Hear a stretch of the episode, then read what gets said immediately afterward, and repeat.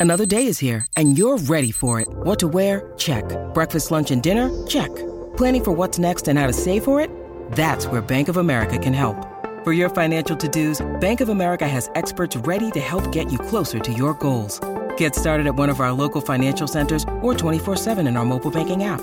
Find a location near you at bankofamerica.com slash talk to us. What would you like the power to do? Mobile banking requires downloading the app and is only available for select devices. Message and data rates may apply. Bank of America and a member FDIC. When you need mealtime inspiration, it's worth shopping Kroger, where you'll find over 30,000 mouthwatering choices that excite your inner foodie. And no matter what tasty choice you make, you'll enjoy our everyday low prices, plus extra ways to save, like digital coupons worth over $600 each week. You can also save up to $1 off per gallon at the pump with fuel points. More savings and more inspiring flavors make shopping Kroger worth it every time. Kroger, fresh for everyone. Fuel restrictions apply. Sitting down with me here at the booth is the special teams coordinator at Arkansas. He joined us before. He was at Georgia. He's at Arkansas now. Coach Scott Fountain. Scott, it's great to have you here. Really glad to be here. Honored, excited to have opportunity to uh, speak here at the clinic. Well, Coach, like I said, the last time we talked, you were a Bulldog. Now you're a Razorback. So, how has that transition been? It's a, it's a process. You know, I've gone from being a Bulldog to now being a hog, that that part's uh, been different, you know. And but you know the neat thing is, is it's a process. So I'm kind of in the first phase of that process. I'm over there. I'm working. We put our, our signing class together. Now we're starting to talk ball.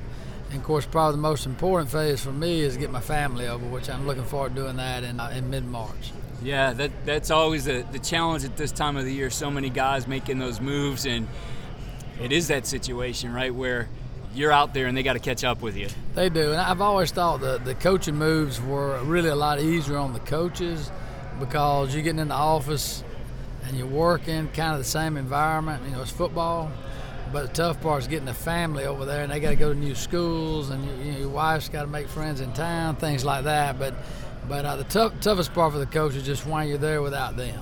But yeah. outside of that, it's uh, it's been a lot of fun. So, coach, you you mentioned you you got through recruiting, so now it's the process of you know taking what you do and fitting it to what the Razorbacks are going to need. So, you know, getting your staff together, getting the guys who are going to coach special teams for you now in this kind of situation, which essentially is you know starting from square one. What kind of things are you going to do with your staff to get get them ready right now. It's going to be spring ball, so to get ready for spring ball. Yeah, so we, we start spring ball in three weeks from now. So, you know, first thing I did is went out and hired an analyst. Hired a guy named Mike Kreisel from Army. So he's there with me now. He's full time with special teams, so I'm really excited to work with him. I think he's going to bring a lot, lot to the game for us. But also, the, the tough part is, you know, we'll have five coaches on our staff that are involved with special teams that will be in charge of something. So, for an example, like today, I'm talking about punt return. Those five coaches will have a piece of that that they're going to focus on. So, I got to get them together, get them to learn what to do in all six units, and then try to turn them loose once we start practice. So, coach, as you're putting that staff together, and you know, even even at the college level, you don't have like a full staff of all special teams guys. So you got to figure out where are the pieces here? What are the, what are these coaches good at coaching, and how does that fit into what we're going to do on special teams? So, how do you how do you look at and try to figure out how those pieces are going to fit together? Well, I start to go around and try to sit down with each coach, and I say, okay, what have you done in the past? What are you most comfortable with? What would you prefer to do? And you get a wide range of answers from, hey, I've, I've always coached returns, I really enjoy doing it, or I've always I've coached returns the last six years, but prior to that I coached the front line guys, and I kind of prefer the front line guys if you can make that work.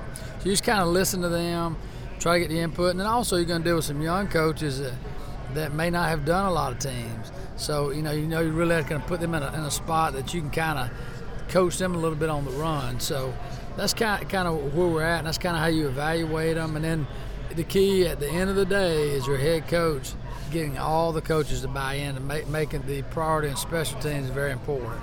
And that's something that Kirby did when I was at Georgia, and those Sam Pittman's doing here at, at Arkansas now. So last spring, I was out with Division One staff, and you know they were new. They were putting things in. I had come from you know an FCS school, but you know a lot of those guys had not worked together. So we was sitting in a special teams meeting and so they wanted to be able to do certain things. They don't have that film of this is what we've done in the past to, Right. to teach kids. So how do you build that out? I know for them it was you know a little bit of what they did. It was some NFL film. It was other colleges showing the technique they wanted, scheme they wanted, etc. How do you build that out? That library. Yeah, well, the, the good thing is, I was able to grab my tape when I, when I was at Georgia. and, You know, Kirby was really good about that, and when I was at Auburn, it was kind of the same thing. So that that's been a blessing. But but still along the way, when you pull your film and bring it with you, there's bits and pieces that you, you miss or you lose or whatnot. So what we try to do is teach off tape at my previous school going into it, but then also we definitely we sprinkle in some NFL tape because I think kids, you know, NFL, college, NFL, high school, college, when they see that upper level film, that's where they want to be, and you kind of see a, a gleam in their eye and a Yeah. focus in their eye to want to be able to perfect that technique. Yeah, they, they perk up a little bit when they see one of those guys who's out there making millions of dollars playing some special teams and like, whoa, uh, I- I need to look at how this guy's doing it. No doubt. We, and we talk about that a lot. Hey, you know, how special teams can keep you in the NFL for a long time. Now, if you're an elite, if you are the elite receiver or the elite running back on a team, okay, you may not play teams, but if you're not that guy, and I, and I always encourage them, I say, evaluate yourself. If you're not that guy, then you probably, team's going to really play into your role of how long you play in the league. yeah. So, coach, you you come over to Arkansas, and you know certainly coaches hired you to do a job, but you guys sit down and talk about this is what special teams are going to be for the Razorbacks. And I'm sure there's a there's some nuances from maybe when you did it at Georgia, but you know what is that? What are you guys going to establish on special teams? Yeah, we want we really want to play fast and want to play hard, and and even more important than that is that we want to make it a priority. And I think when, when kids realize you can win games through special teams, that's when they're all going to buy in. Even your staff will buy in more. So you know we're going to make it a, a, a big priority, but we want to play fast. Well, you know some people run no huddle on offense. Some people have to prepare for no huddle on defense, but they want to they want to have their identity. Well, our identity on special teams, we always talk about is 111. The 11 are only as good as the one, so we have to have buy-in from all 11 guys. And if we do that, we feel like we can play fast, physical football on teams. I guess in, in now in your first spring, the you're playing from behind a little bit because you you don't you haven't coached these kids before, and certainly you guys want to maximize the time you have in the spring now so that you do go into August with something at least to start with. This is what we're set with. We worked on some things. So the, the process of just going through and figuring out, you know, who are the guys who we're going to start with and who are the backups we're going to develop. And then, you know, you know you have the recruiting class coming in, but it's always, you know, you never know what you're going to get out of a freshman. So what's that process like for you right now with the personnel evaluation? Well, the fir- first thing I did was we put together a um, a uh, picture cut up. So basically, we list specialists, and we would go in and we'd put a, a picture of a face, and then the next slide would say who they are and where they're from. So we do it with specialists, we do it with running backs, we do it with receivers, and it's really helped me a learn the players that we're going to be coaching. And I think that's the first thing. You got to learn names, you got to learn who people are, you got to learn faces. Well, the next part is so as we go and we study punt and punt return, etc. We're gonna go. We went through and we're watching the tape from last year. So we watch if there were 150 kickoffs on the on the season. We're gonna go and watch 150 kickoffs and then try to evaluate personnel that way. And then with the new guys, uh, maybe a grad transfer, maybe it's um, like we took a grad transfer kicker for an example. I went back and studied his tape. So I'm going to go back and I'm going to study high school tape if they were not there the year before. I'm going to study the college they were at if they were grad transfer. So that gives us a decent feel. And then ultimately, when you get on the field, you, you try to do uh, some station rotation to identify ability, and then we can start plugging them in the spots. Yeah, and, and you know when you look at it now and think about it, like part of this is establishing that trust mm. because I mean you know it's you know a guy who maybe is is playing on offense or defense and has that focus on things like you need to be able to trust him that he's not going to see or not even think about taking a play off or easing up a little bit when he's on a special team. So there's, you know, rather than just like, hey, we're gonna look at your skills, you're good at this, that, you're the best one. It's establishing that trust about everybody doing your job for you, how do you like to do that? Well, you know, I take like Mecole Hardman for an example. A lot of people kind of know that name. He plays for the Chiefs now, and when I was at Georgia, he was a punt returner, a kick returner, but he also started on punt as a gunner for us. Now, but he also started at receiver, so he started receiver and played on three units. Now, that's hard to do, but you know what I try to do is if a guy's a starter, try to get him on two units, and if a guy's not a starter and he's, he's a, and he's a baller, he's a player on teams, I'm gonna try to get him on four, four units. But I think ultimately, it's like you said, you have to have players buy in. So when you cut on the tape, they're not taking the play off. And that's our whole deal with you know talking about 111. Can we count on you? And, and we feel like we can count on a guy, then he's going to be a special player. And then if you can't count on a guy, then you got to demote him and, and, and let him know why.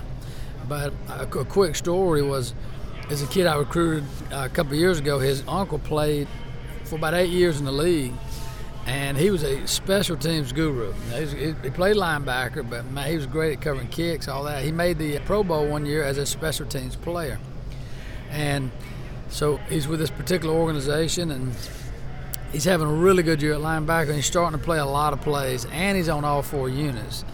He said, "You know, I got to think I'm getting really tired," and he says, so "I go in and talk to the head coach, and I go, hey." Uh, do you think you can cut some teams out where I can you know, continue to, to improve what I'm doing at linebacker and, and continue to help our team.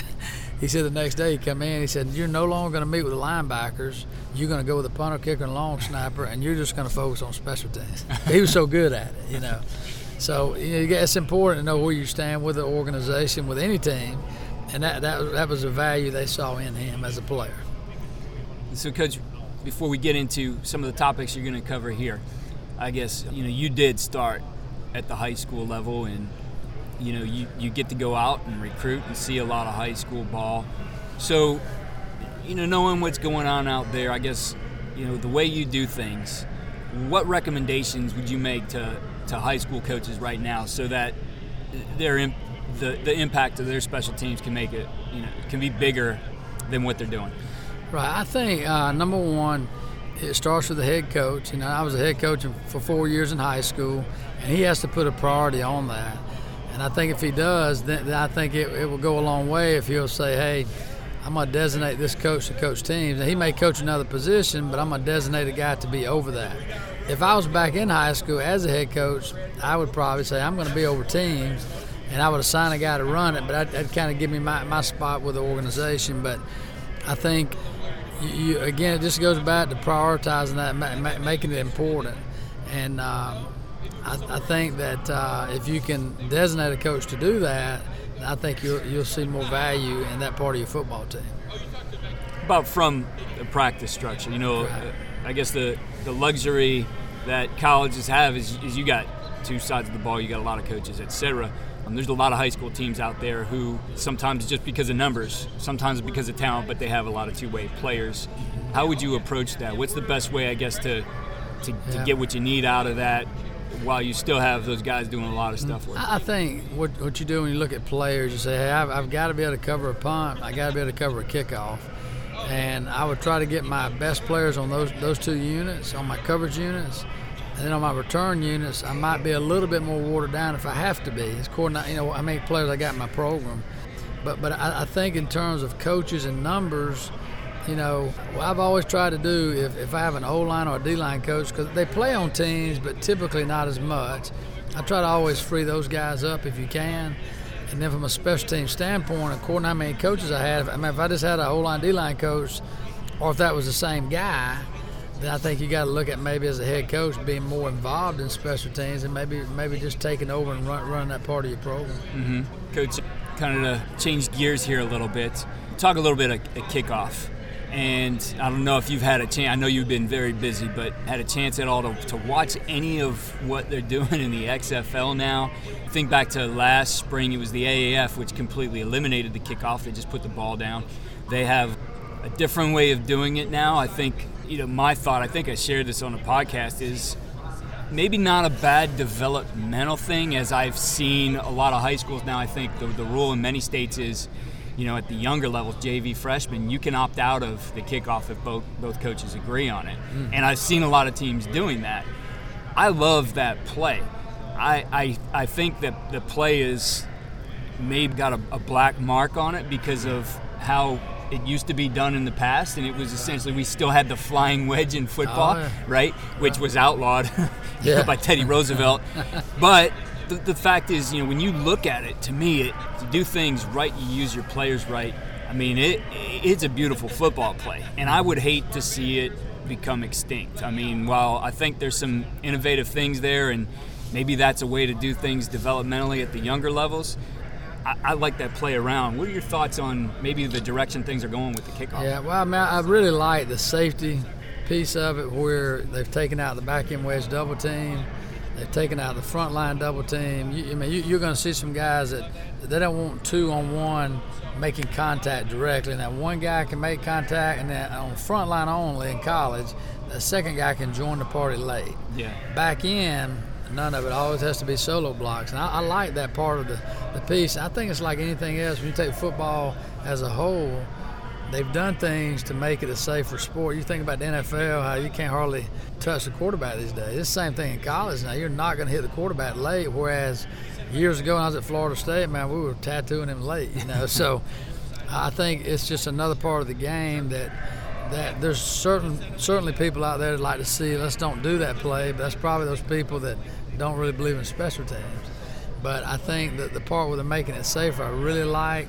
And I think it's something we'll continue to use. I think also the uh, the fair catch rule has been great in terms of if a team just doesn't want to prepare for it, they just fair catch everything. Yeah. You know, and your answer to that is you got to start squib kicking and trying to cover that, but they can't fair catch it. But I think that's uh, an equalizer in the game. Whereas if a team doesn't want to spend as much time on it, they just fair catch it and take the ball on 25 and play ball. And that was always my philosophy has always been.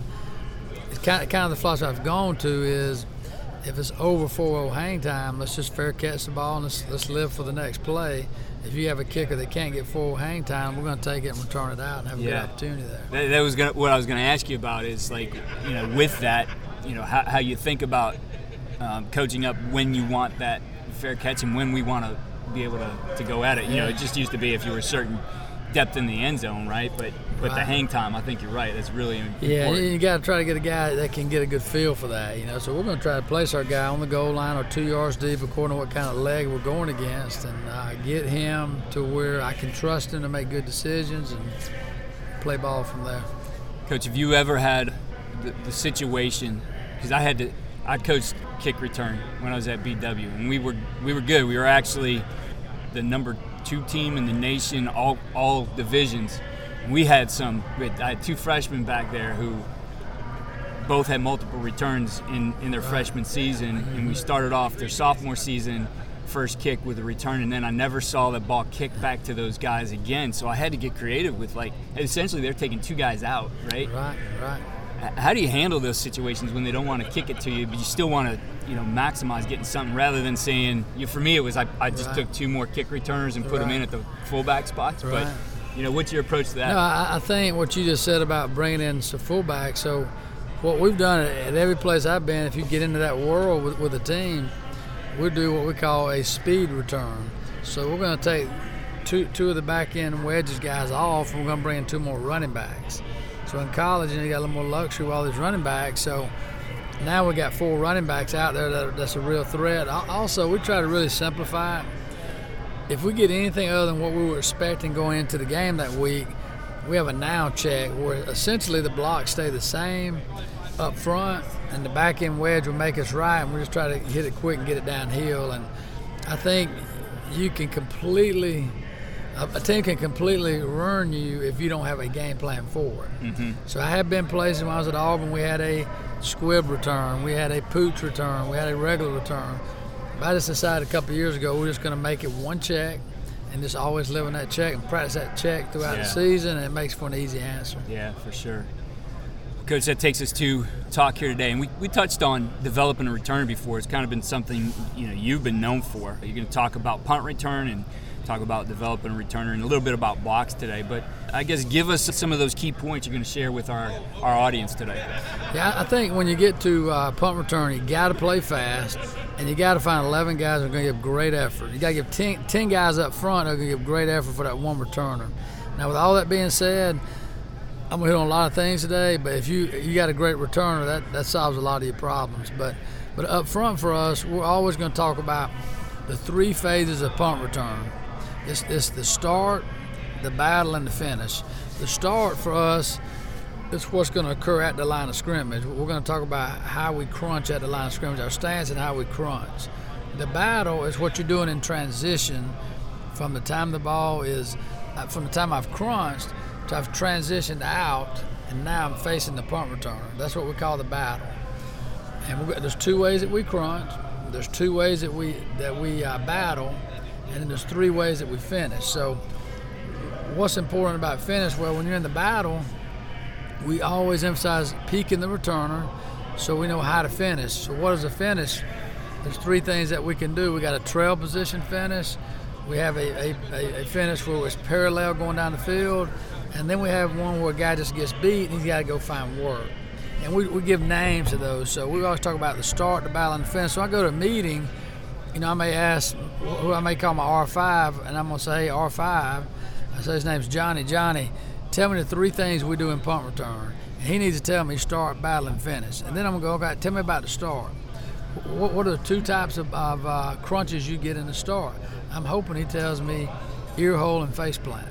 I, now tell me in battles, what's your two tools you can use? I'm hoping he tells me steel rod, tricep push. And I'm going to say, what do you do now while you're in the battle? I'm hoping he tells me, or he needs to tell me, peek the returner. Why don't we peek the returner? He needs to tell me because I got to know how to finish. There's three types of finish. From a trail position, we work a rip through. From a parallel position, we work an arm bar. And if we get beat, we're going to turn around and go find work, which we call MDM, most dangerous man. Mm-hmm. And that's kind of what we teach. That's what we focus on. And we want our punt returner to be a vertical guy. We want to hit, hit it vertically. What I love about that approach is two things as you were talking through it. Number one, breaking it down that way into those phases as well as here's the certain amount of, of techniques and situations you're going to face in these phases really lends itself to here's how we practice this team, mm-hmm. right? And then on the backside of it, same thing, really gives definition to here's how we evaluate play in this team. Mm-hmm. That's right, we do, and you, you, can evaluate, you know, your crunch ability, your battle ability, and your finish. And at the end of the day, all that stuff comes together when you find a kid that gives great effort. You know, and that, that's what we look for. And but but in all of our units, we're always talking about little keywords that you can talk about. So in the game, I can say, hey, yeah, you got beat. He says, well, I got beat at the line. Well, I say, that's great. That's okay. You get beat at the line. So there's no battle there. He just outrun you down the field. There's only one finish you can do. What is it? And I hope he'll tell me a rip through technique. There's no need to ever quit on a play. I got to go go play ball and try to work. And um, but it, in all of our phases, we want to give little keywords that that are real simple, and, and it's so important that all the coaches are saying the same thing. I can't have one coach over there calling it one thing and I'm calling it another. So it's so important we're we're on the same page. Yeah, I, think what I've really liked in special teams play and, and, I've seen develop really at every level. I think back to to my early days, uh, first learning the game as a high school coach. I remember we we had a we had a young head coach too. He was figuring it out as well. We just went out and ran reps. Very inefficient way to, to teach special teams because they're long field plays. There's a lot of running. You tire guys out really quick, so you don't do a lot of it. Now, you're just not effectively teaching. But now, when when you start to look at every team as here's our phases, here's our techniques, that doesn't need to be a full run That's to right. get things done. You probably cut back a lot on on the reps because it's it's simulating those situations that they're going to face again and again, just like you would in any other phase of the game, right? Why, why do we not do all 11 on 11. Part of it's because you know you don't want guys running it, you know, rolling up each other, all those things that can happen. But but also it takes a lot of time to set up, you know, all 22 and go. Where I can very quickly in four seconds start really rolling through guys on their technique and here's what you do and we're going to get you reps and then we're going to go out and do it a few times right yeah so it's i've been places years ago where it's always 11 on the field. We're going to get zillion reps, and you know, after a while, kids tire out and they're just they're not interested. So we try to do everything in phases, and that there's never, you know, there is a time that you have to put it all together and cover the whole sure. field, but we're going to break it down into parts with everything that we do. and and see if we can get them good at that part of that phase of that return unit or that coverage unit. And I think that's really what I really have tried to do is two things: take the running out of special teams, cut it down as much as I can, and then two, do drills that can be competitive and put them in competitive situations because everybody wants to compete. If a guy doesn't like to compete, then football may not be his game. Yeah. so that's kind of how I, I, that's my approach to it. Coach, the, the last thing we, we touched on it in our last one, but uh, returners, you've really become known for being able to develop those returners. You know, what are you going to share with the audience here about developing a punt returner? I think the big big thing is you you have to find a guy that, that you believe in, and so you have some coaches out there that believe, hey, I, I need. Um, you know, I just use the offensive guys. They handle the ball all the time. They're good with the ball. Let's don't give that defensive guy an opportunity to hurt our football team. But in my, my dealings, some of my better punt returns have been defensive backs. But I think it starts with a they'll want to. How bad they really want to do it. And there's a lot of kids that'll tell you, "Hey, coach," and he might be a great athlete. Hey, coach, I don't I don't like doing that. I don't like catching that ball in open space. I'll be a kick returner, but not a punt returner. So you got to find that guy that really wants to do it. And then, then you have to convince your head coach he's the best guy. But we're going to do drills all the time we're putting a, putting them in a situation. We, we, may be working on that short phase of punt, punt, return at the line of scrimmage with a quick whistle, but we're going to punt the ball, and on the back end, we're going to have scouts or people in his face with bags, hitting on the body and all that, making it a pressure situation all the time. And if you'll do that, I think we get into the game, they're not just catching balls. Right, you know? right. So, but th- there's a lot of a lot of different drills you can work with, but the biggest thing is they got to have a commitment. So we're going to do our drills within the body of practice, but this is a position that requires after practice work, you know, about three days a week. So they got to be committed to doing that. And if a kid's not, then I just I'm not going to use him. I'll move on move on to the next guy. Yeah. Well, coach, I appreciate you taking time here at our national conference. Appreciate you being here and, yes, and sharing with coaches and helping guys learn the game. And you know, best of, of luck to you as you get going with the Razorbacks. Yeah, thank you. And look, really looking forward to speaking here today.